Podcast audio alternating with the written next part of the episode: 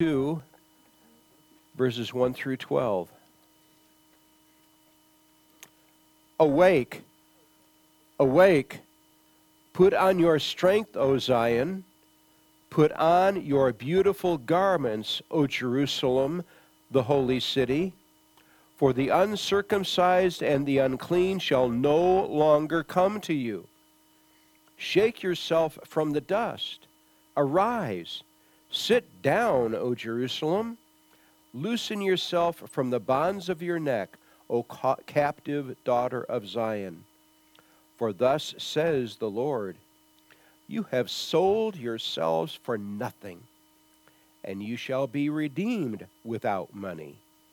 For thus says the Lord God My people went down at first into Egypt to dwell there. Then the Assyrian oppressed them without cause. Now, therefore, what have I here, says the Lord? That my people are taken away for nothing? Those who rule over them? Make them wail, says the Lord. And my name is blasphemed continually every day. Therefore, my people shall know my name. Therefore, they shall know in that day that I am he who speaks. Behold, it is I. How beautiful upon the mountains are the feet of him who brings good news, who proclaims peace, who brings glad tidings of good things, who proclaims salvation, who says to Zion, Your God reigns. Your watchmen shall lift up their voices.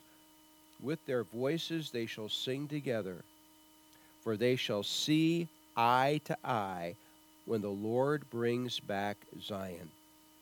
Break forth into joy. Sing together, you waste places of Jerusalem. For the Lord has comforted his people. He has redeemed Jerusalem. The Lord has made bare his holy arm in the eyes of all the nations. And all the ends of the earth shall see the salvation of our God. Depart, depart, go out from there, touch no unclean thing. Go out from the midst of her. Be clean, you who bear the vessels of the Lord, for you shall not go out with haste nor go by flight. For the Lord will go before you, and the God of Israel will be your rear guard. Our Lord, this day we have already experienced a measure of it. Everyone who has been redeemed knows that you are the one who intervened you are the one who aggressively delivered us from our deserved judgment. You delivered us from mourning to praise. Our Lord, we thank you for that day to come when every one of your people will, will abide in your presence restrain gladness. That is the ultimate gospel promise. We are asking that today, in, as in our time together, you will show us the measure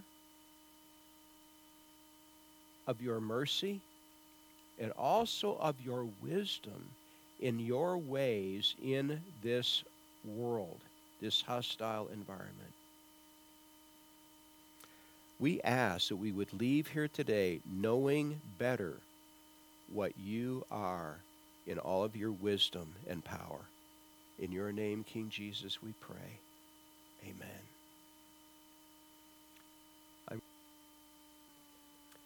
Our Lord has been shepherding us through the Holy Spirit's letter to the Romans.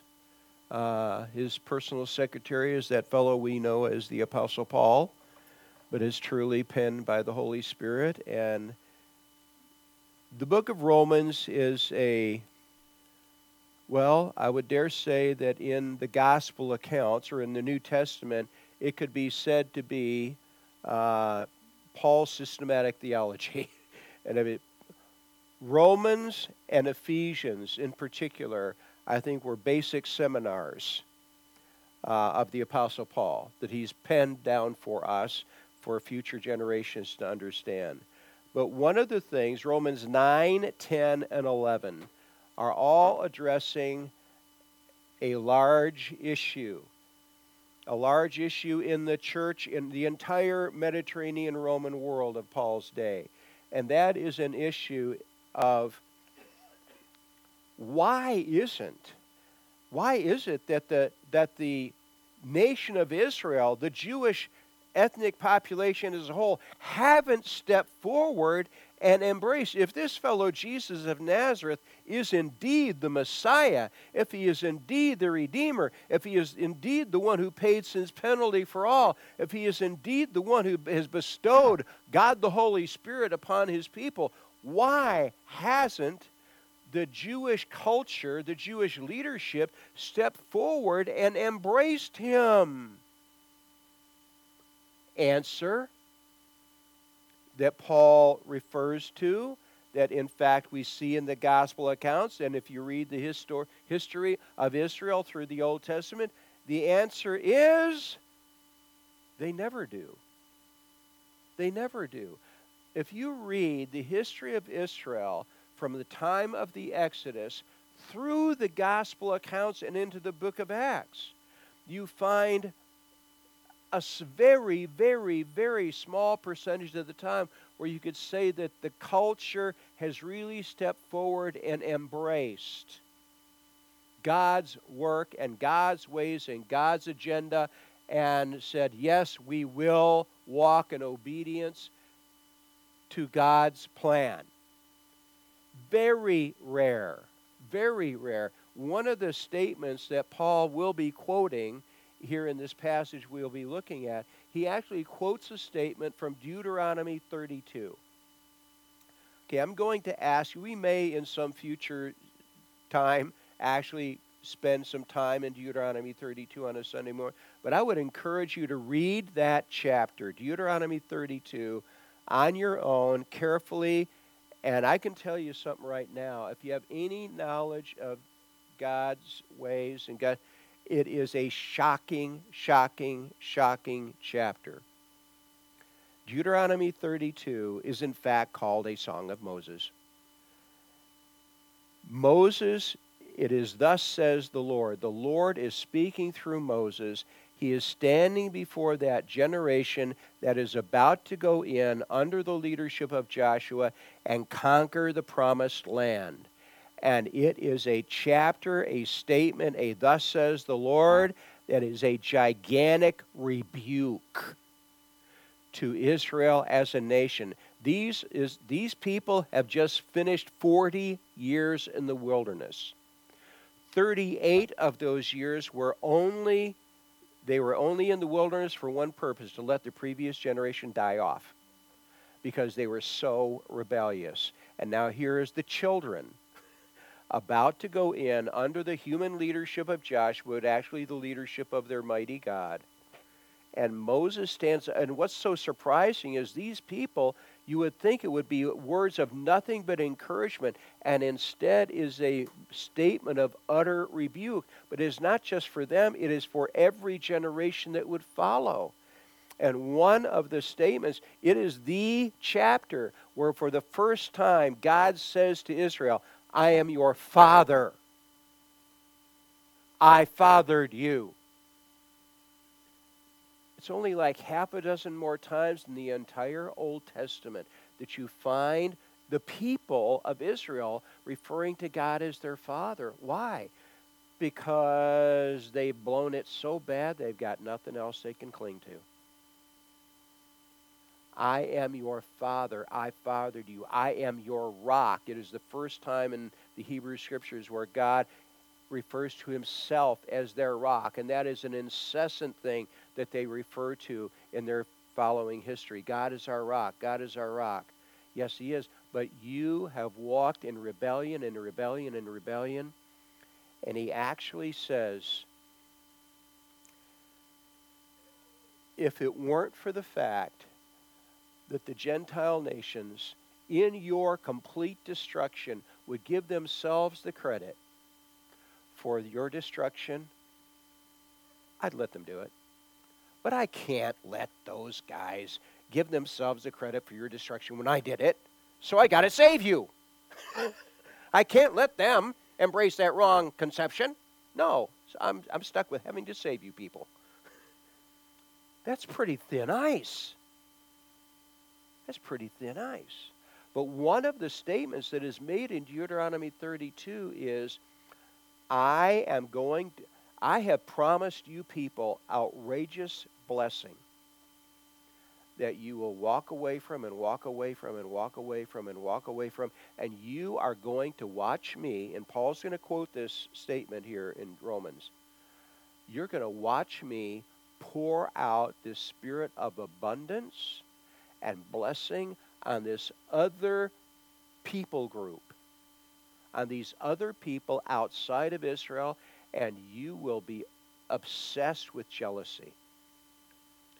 Here is our God blessing those people instead of us. I'm going to, you are going to be so jealous.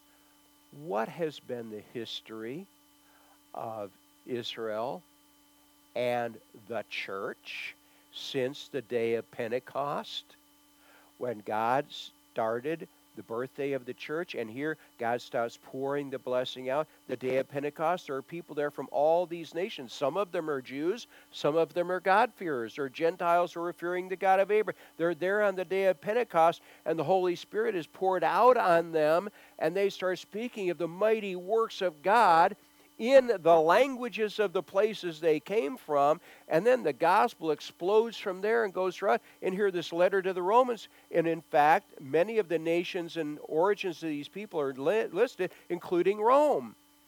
Jews and Gentiles, God fearing Gentiles, who were there in Jerusalem on the day of Pentecost. And there's some of the readers of this Paul's letter. And so Romans 9, 10, and 11 is addressing this issue. Why is it that Israel as a whole, as a whole, as a people group, haven't embraced Jesus of Nazareth? Because they never were going to. They never have embraced. Remember the words of Jesus speaking to the Jewish leadership? Which of the prophets did your fathers not kill? They killed the prophets that came to them, that God sent to them. Is it a surprise they would then engineer the murder, literally judicial murder of Messiah himself? Did they not know he was Messiah? Yes, they did know. They had every proof that he was the Messiah, and they engineered his murder because he was a threat to their literal criminal enterprise. Paul is addressing in Romans 9, 10, and 11 this large issue. Now, we say to ourselves perhaps today, well, that's interesting. Can, let's, can we move right along? No. Let's stop and stand with our Lord, stand shoulder to shoulder with him as he lays out his ways before us. Because we see God's ways of wisdom and insight and power. If you've ever shared the gospel, you know, I've had the opportunity and I've taken the advantage of the opportunity. You share the gospel with a Jewish person. Let me tell you about your Messiah. They don't like it. But they also don't like the fact that you can say it, that you can authentically say. And do they know you know, just yesterday, most of you people know who Dennis Prager is. Dennis Prager is an Orthodox Jew. He's a very, very, very strong conservative. Prager University. I mean, he's got all this presence on the internet, all this. Cons- I mean, great, great, great stuff. And I just saw an interview of him yesterday in which he said, "I am not a Christian. I do not believe that the New Testament is inspired." And I heard those words and I said, You are a bald faced liar. You know, Dennis Prager, you know that the New Testament is as inspired as the Old Testament. You just don't like what it says. That's the truth. And I keep pointing out this in the Gospel of John, such a shocking thing when Jesus raised Lazarus from the dead. Bethany is his home, it's a suburb of Jerusalem. All of the Jewish leaders know Lazarus. He's a wealthy man. They all know each other. Many of the Jewish leaders are there when Jesus called Lazarus from the tomb. Many of them believed. They embraced Jesus as the Messiah, but others ran to the Jewish leadership immediately and said, Now we've got a real problem because Jesus just raised Lazarus from the dead. And it literally says this in John 12. Caiaphas, the high priest, says, Then we have to kill Lazarus. We must murder Lazarus because he's too big a proof for Jesus. Is that man interested in following the God of Abraham, Isaac, and Jacob? Not one bit. That's the environment Saul of Tarsus, who became the Apostle Paul, rose out of. He was a primary persecutor of the church that the Lord completely hmm. flipped. And he's laying out this reality. Last week we were in we covered chapter 9 of Romans.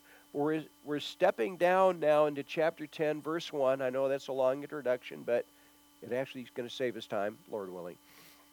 Brethren, my heart's desire and prayer to God for Israel is that they may be saved. I'm not a Jew hating Jew. I love my people.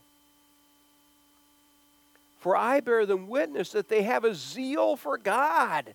The, this is the former Pharisee. Was he zealous for God, the God as he understood him? Yes, he was. So much so that he was the tip of the spear in the persecution of the church.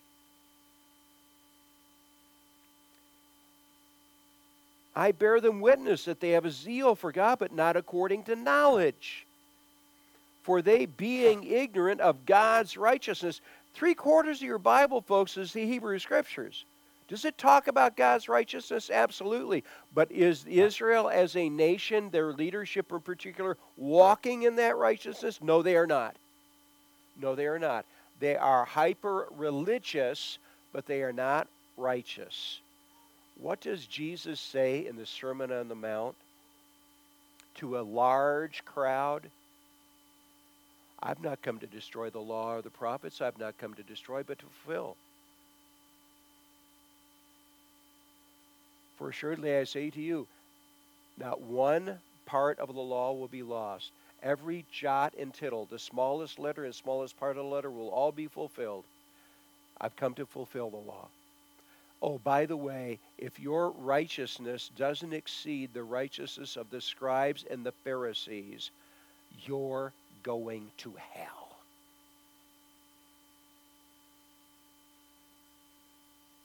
You better have better than Pharisee righteousness. And that was a shock to them because that's what the Pharisees were renowned for is their righteousness in all of these little laws and rules. And Jesus says that'll only get you to hell. How to that's Jesus' lesson on how to win friends and influence people. okay. They, being ignorant of God's righteousness and is seeking to establish their own righteousness, and this is the former Pharisee speaking, have not submitted to the righteousness of God. For Christ is the end from the, of the law for righteousness, that format of if I just keep the Ten Commandments per, with perfection, God will welcome me. Hey, that never works because you can't do it. You can't do it. You shall not covet your neighbor's life, wife, stuff. Oh, ouch. Never mind. For Christ is the end of the law for righteousness for everyone who believes. Christ solved the problem that the law showed us we had. The purpose of the law was to show me my need, not to fix the need. Jesus solved the need. And the Jewish population, that religious culture says, we don't need this Jesus guy. We don't need this, this Redeemer guy. We got it covered. And the God to whom they will answer says, no, you don't.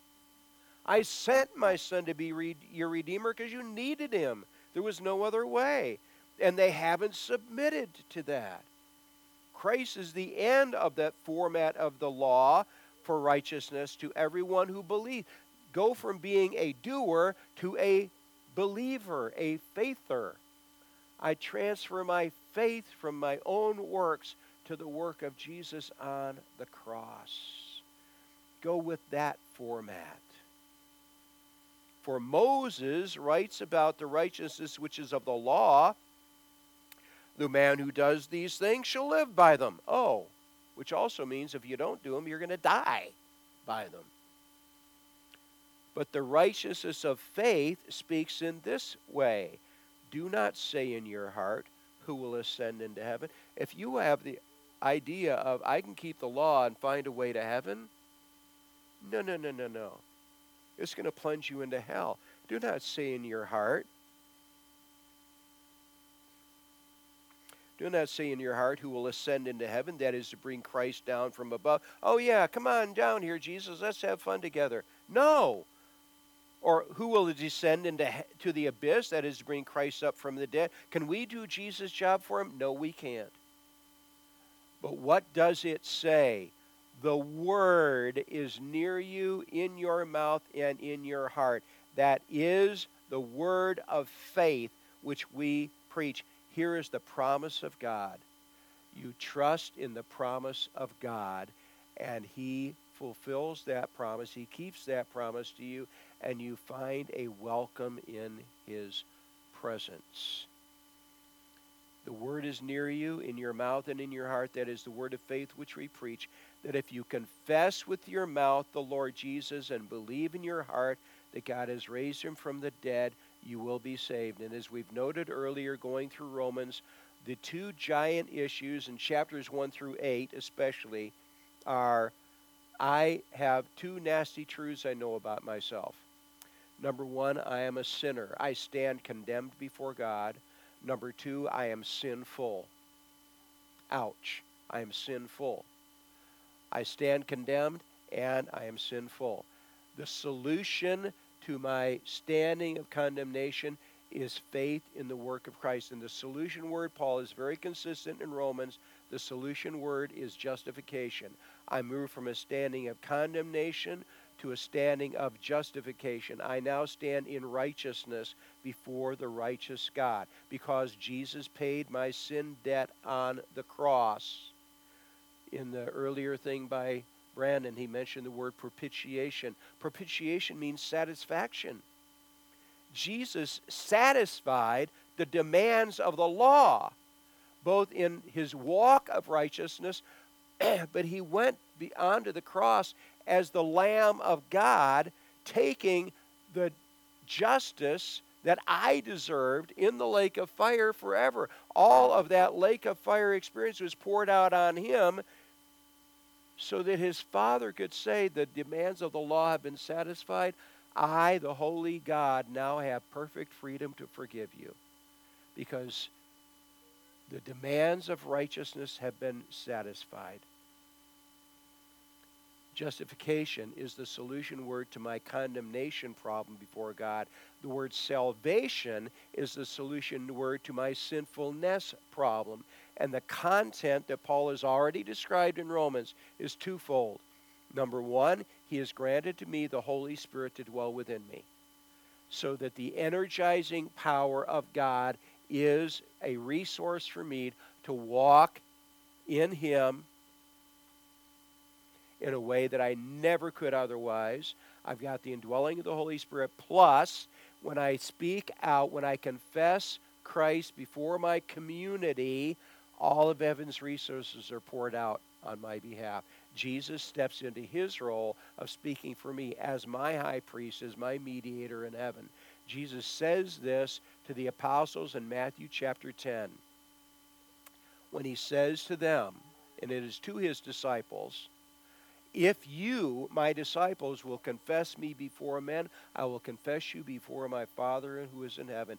If you, my disciples, do not confess me before men, I will not confess you before my Father heaven. Let me ask you a question. Do you want Jesus interceding for you? I do. We have all of heaven's resources available. Those are the two things that Paul points to the indwelling of the Holy Spirit and Jesus interceding for me in heaven's courts. And that, so that's why he said, and he summarizes that with these two verses, verses 9 and 10. If you confess with your mouth the Lord Jesus and believe in your heart that God has raised him from the dead, you will be saved. You will see sin's power broken in your life. For with the heart one believes unto righteousness has faith unto justification, and with the mouth confession is made unto salvation. That verse summarizes everything that Paul has said up to that point. For the scripture says, Whoever believes on him will not be put to shame, either in heaven's courts or here. For there is no distinction between Jew and Greek, for the same Lord over all is rich to all who call upon him. For whoever calls on the name of the Lord shall be saved. Quoting from the Hebrew Scriptures, Deuteronomy 30, verse 16.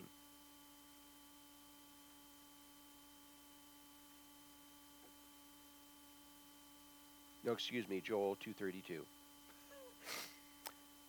How then shall they call on him in whom they have not been? Paul is now returning to his issue of why is Israel, as a culture, as an ethnic group, why have the Jewish, why is the Jewish population not turned to Jesus and embraced him? Now, a large segment did. A large segment did. I don't know where they get it from, but Jews for Jesus, I heard years ago make the statement that until about 180 AD, the majority of Christians on the planet were ethnic Jews. There was a massive turning to Jesus in the Jewish population, but there was also a definite split between them those who were professing Christ and those who did not. Verse 14 How then shall they call on him in whom they have not believed? And how shall they believe in him of whom they have not heard? And how shall they hear without a preacher? And how shall they preach unless they are sent? All these things have to be in place in order for the gospel to advance through any culture. As it is written, How beautiful are the feet of those who preach the gospel of peace, who bring glad tidings of good things. There has to be a messenger to advance the message. There has to be a messenger to advance the message. But they have not all obeyed the gospel. For Isaiah says, Lord, who has believed our report? 600, 700 years before the birth of Jesus, Isaiah is saying of the culture of his day, Lord, who has believed our report? By the way, Isaiah would be murdered which of the prophets did your fathers not murder? Well, that included Isaiah. Isaiah says, Lord, who has believed our report? So then faith comes by hearing, and hearing by the word of God. But I say, have they not heard? Yes, indeed. They heard from Isaiah, they heard from Jeremiah, they heard from Elijah, they heard from Ezekiel. They heard from all of these prophets. They heard from all of these spokesmen. In the synagogues, typically, the rabbi would stand and read out of the Hebrew Scriptures. Have they not heard? Yes, indeed. Their sound has gone out to all the earth and their words to the end of the world. But I say, did Israel not know? First, Moses says, and this is the passage from Deuteronomy 32 that I was speaking of before. I will, thus says the Lord, I will provoke you to jealousy, you Israel to jealousy, by those who are not a nation. I will move you to anger by a foolish nation. Why in the world should we pay any attention to those knucklehead Gentiles? Because those knucklehead Gentiles have received the redeeming work of Jesus Christ. They're just messengers. It's not their message, it's God's message. And yet, what is the response? Why should we listen to them? I will provoke you to jealousy by those who are not a nation. I will move you to anger by a foolish nation. But Isaiah is very bold and says, I was found by those who did not seek me. I was made manifest to those who did not ask for me. Suddenly, God's spokesman showed up in places like Greece and Italy and Spain. I mean, Paul himself is going to make it eventually to Spain. Andrew's going to make it all the way up to Ukraine. Thomas is going to make it to India. I was found by those who did not seek me. I was made manifest to those who did not ask for me. But to Israel, he says, All day long I have stretched out my hands to a disobedient and contrary people. Generation after generation after generation after generation had God's messengers come to them and come to them and come to them and come to them. And they rejected and rejected and rejected and rejected. It was a very rare thing that the Jewish leadership and the people as a whole actually embraced God's messenger. So their treatment of Jesus of Nazareth, God the Son come in the flesh, really was not a surprise. I say then, has God cast away his people? The people of Israel? Certainly not. For I also am an Israelite of the seed of Abraham, of the tribe of Benjamin. God has not cast away his people whom he foreknew, whom he foreknew, whom he foreknew. God had chosen out of that nation and he drew those people. He called them, he called them, he called them. God has not cast away his people whom he foreknew. Or do you not know what the scripture says of Elijah, how he pleads with God against Israel, saying, Lord, by the way, Elijah was a prophet from the ten northern tribes when Solomon's son Rehoboam became king he did some knucklehead things, which God forewarned Solomon, said this is going to happen. He did some knucklehead things that caused the ten northern tribes to pull away from him. And they chose as the, as the guy, as their king. Now, Rehoboam was still king of, of Judah and Benjamin. But for the ten northern tribes, they selected a man named Jeroboam, and the very first thing Jeroboam did, because he was afraid if the people keep going to Jerusalem to worship, Rehoboam will win their hearts back, so I've got to establish worship here. And he started golden calf worship in Israel, the ten northern tribes. And they never knew a day in their history where they were following the Lord. And Elijah the prophet was raised up by God, this sheep herder and God used him in a mighty way.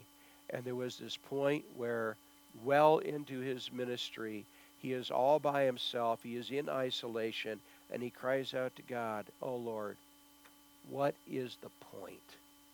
I alone in all of the ten northern tribes, I alone have been loyal and faithful to you. And God says, uh, no, that's not quite true, Elijah.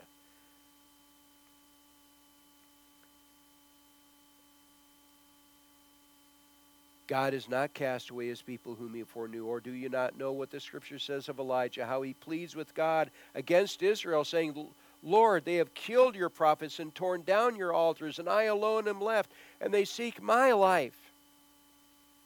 But what does the divine response say to him? Oh, I have reserved for myself 7,000 men who have not bowed the knee to Baal. 7,000 men. in those 10 northern tribes. Now, that's not a giant number when you consider the population as a whole, but this is 7,000 men that Elijah didn't even know were there. I have reserved for myself 7,000 men who have not bowed the knee to Baal. Even so, then, at this present time, there is a remnant among the Jewish population, there is a remnant according to the election of grace. And if by grace, then it is no longer of works. Otherwise, grace is no longer grace. Grace and works don't go together, they're in isolation. You're either a, a person of grace or you're a person of works. If you try to blend them, all you do is drain the, the life out of the grace. If by grace, then it is no longer of works, otherwise grace is no longer grace. But if it is works, it is no longer grace, otherwise work is no longer work. Well, Israel, the culture that Paul was raised in, that Saul of Tarsus was raised in, was the, was the works orientation. Works, works, works, works. Legalism, legalism, legalism. Law keeping, law keeping, law keeping. And it was failure after failure after failure. But we're not giving up. How many times do you have to fail before you go back to God and say, okay, Lord, you got another method? Well, yeah, it's called faith. I've done the work. All you have to do is accept the benefit.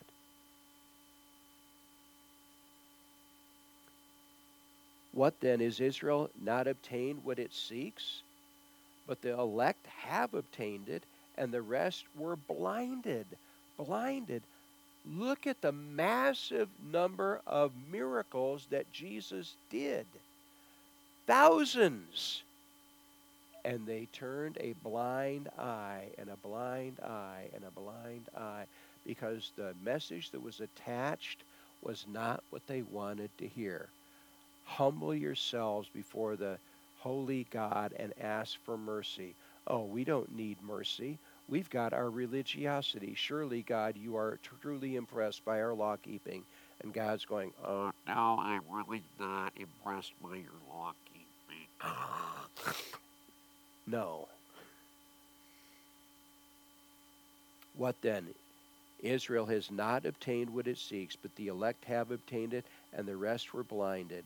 Just as it is written, God has given them a spirit of stupor eyes that they should not see and ears that they should not hear to this very day. Why? Because they didn't want to see and they didn't want to hear.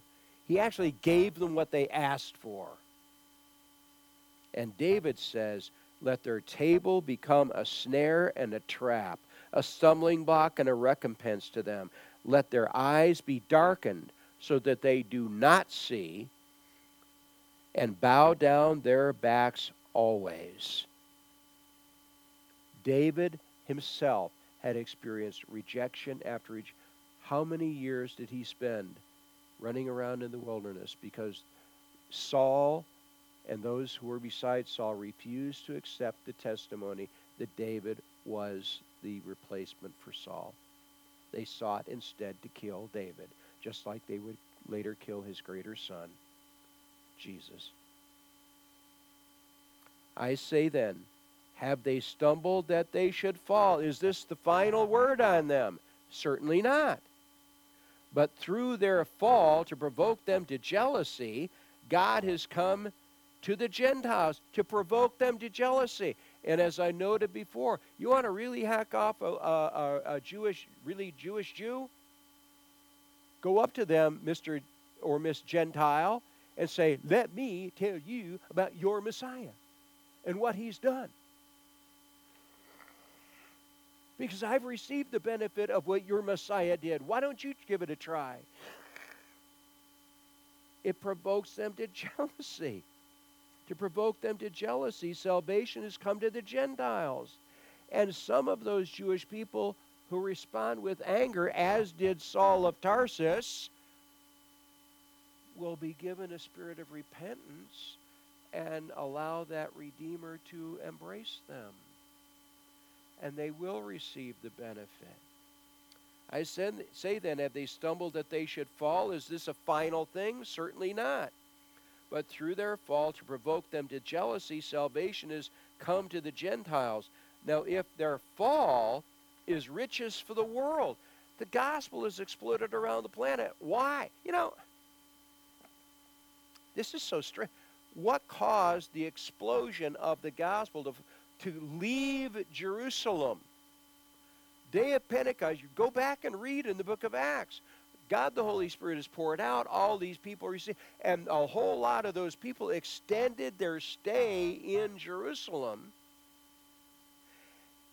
And the gospel is exploding there, and they are staying there so they can receive further instruction from the apostles and their companions. And then Stephen is stoned to death. And then those people scatter, and there's a gospel explosion through the Roman world. Do you think that actually wanted to take place? I don't think so. Think that is what the rebellious Jewish leadership was seeking an explosion? No. But God is a God of superior strategy. We are seeing the wisdom of God in the same way uh-huh. that He uses Jews, excuse me, uses believing Gentiles to create a, to gain the attention of Jews so they will hear the gospel redemption message. He is actually using the Jewish persecution to cause a gospel explosion. Well, if we can't find a friendly reception here in Jerusalem, we'll just take it to India. We'll take it to the Ukraine. We'll take it to Scotland. I don't know how Andrew became the patron saint of Scotland. Can you explain that to me? I don't know. I don't think he ever made it that far. He did make it to Ukraine, though. That's quite a ways. Now, if their fall is riches for the world, and their failure riches for the Gentile, how much more their fullness. You know, the day is coming, and we find this in both the Hebrew scriptures and in the in the Olivet discourse of our Lord, by our Lord Jesus Christ and the book of Revelation. That day is coming when Israel will embrace the gospel message. That day is coming. Now, if their fall is riches for the world and their failure riches for the Gentiles, how much more their fullness? It won't just be a blessing on Israel in that day to come, but it will be a blessing that overflows to the rest of the nations. For I speak to you Gentiles, as inasmuch as I'm, I'm an apostle of the Gentiles, I magnify my ministry. Hey, I'm actually walking in step with God's plan. I magnify my ministry if by any means I may provoke to jealousy those who are my flesh and save some of them. You know, as I'm preaching the gospel to the Gentiles and as Gentiles embracing it, some of it is overflowing to the Jewish population. I'm for that. I'm for that, says Paul.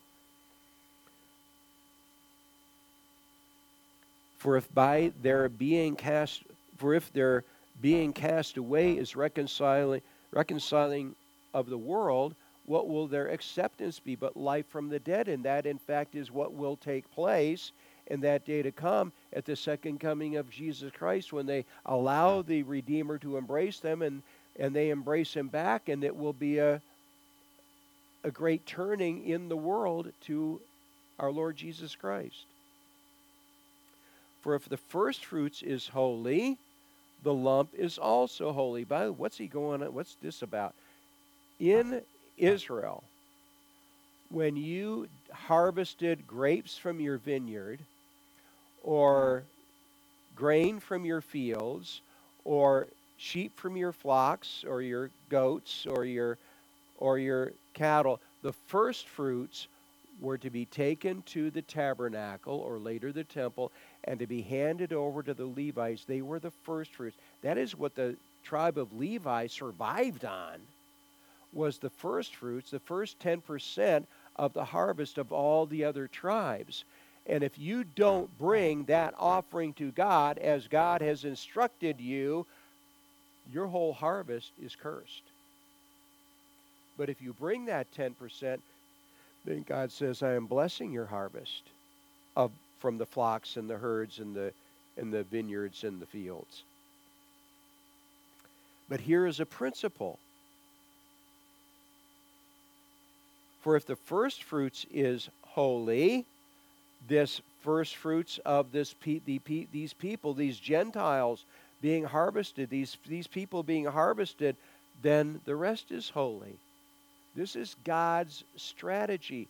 God is at work here, giving to the Jews a motivation to turn to Him as the Redeemer they had never had before. For if the first fruits is holy, the lump is also holy, the entire nation and all the nations. And if the root is holy, so are the branches. And if some of the branches were broken off, and here is the idea of a large tree that is bearing fruit and is a very, very fruitful tree, and it's all, but all the virtue of this reality comes from the roots in the in the trunk. And Paul is he's taking that imagery and he's saying the native branches on this tree of redemption is Israel. They're the ones who were to bear fruit to this in this redeeming work of God. But they didn't bear fruit. For if the first fruits is holy, the lump is also holy, and if the root is holy, so are the branches. And if some of the branches were broken off, at the, what's happening at the day of Pentecost when the Holy Spirit has got? If if you have uh, ears like the ears of God, you could hear the as God was breaking Israel branches off the tree to make room for Gentile branches to be attached in, because I'm going to bear fruit among the nations, not just Israel. And if some of the branches were broken off, and you, being a wild olive tree, were grafted in among them, and with them became a partaker of the root and fatness of the olive tree. Do not boast against the branches. Don't say, oh, look at that. We're better than those guys that were broken. No, we're all children of mercy. Children of mercy.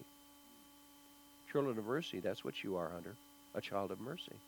You too, Doug. You too, David child of mercy. Me too. But if you do boast, remember that you do not support the root, but the root supports you. If you're going to boast, boast in God, not you. Ah, yes, I was a little bit smarter than those Jewish fellows, and I understood. I heard the gospel, and I understood it was true, and those those dummies didn't. And no, stop it. stop it. The Redeemer stepped in, and you were added to the trunk and you are now bearing fruit to God. But if you do boast, remember that you do not support the root, but the root supports you. So worship the root, not yourself. You will say then, well, wait a minute. Oh, whoa, whoa, whoa, whoa, whoa, Paul. Branches were broken off that I might be grafted in. I, th- I think that shows that I'm kind of a special guy if God did that. Uh, well said. Because of unbelief, they were broken off, and you stand by faith. What is what? How much virtue do you have to have to exercise faith? None. All you have to do is hold out an empty hand. You can hold out dirty, empty hand. But holding out an empty hand is what God asks of us. Have enough faith to stretch out your empty hand, and I'll fill it.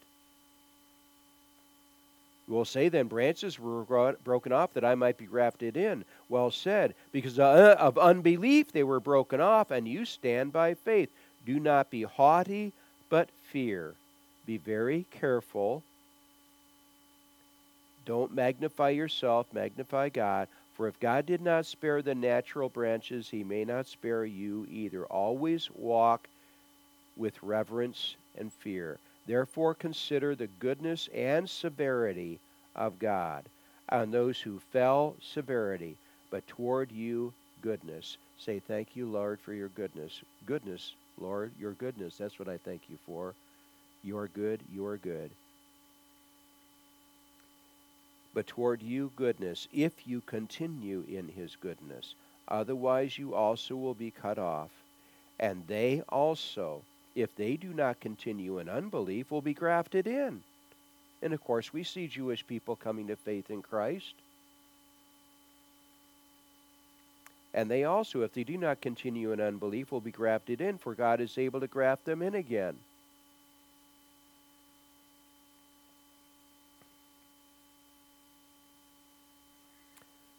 For if you were cut out of the olive tree, which is wild by nature, and were grafted contrary to nature into the cultivated olive tree, how much more with those, how much more will these who are natural branches be grafted into their own olive tree? Don't boast against them, just be grateful and humble. For I do not desire, brethren, that you should be ignorant of this mystery, this mystery, this secret. This is a secret. And in Paul's letter to the Ephesians, he expands on this mystery, this secret called the church. For I do not want for I do not desire, brethren, that you should be ignorant of this mystery, lest you should be wise in your own opinion, that blindness in part has happened to Israel until the fullness of the Gentiles has come in. The day is coming, and it's called the rapture, when the church is going to be yanked out of here.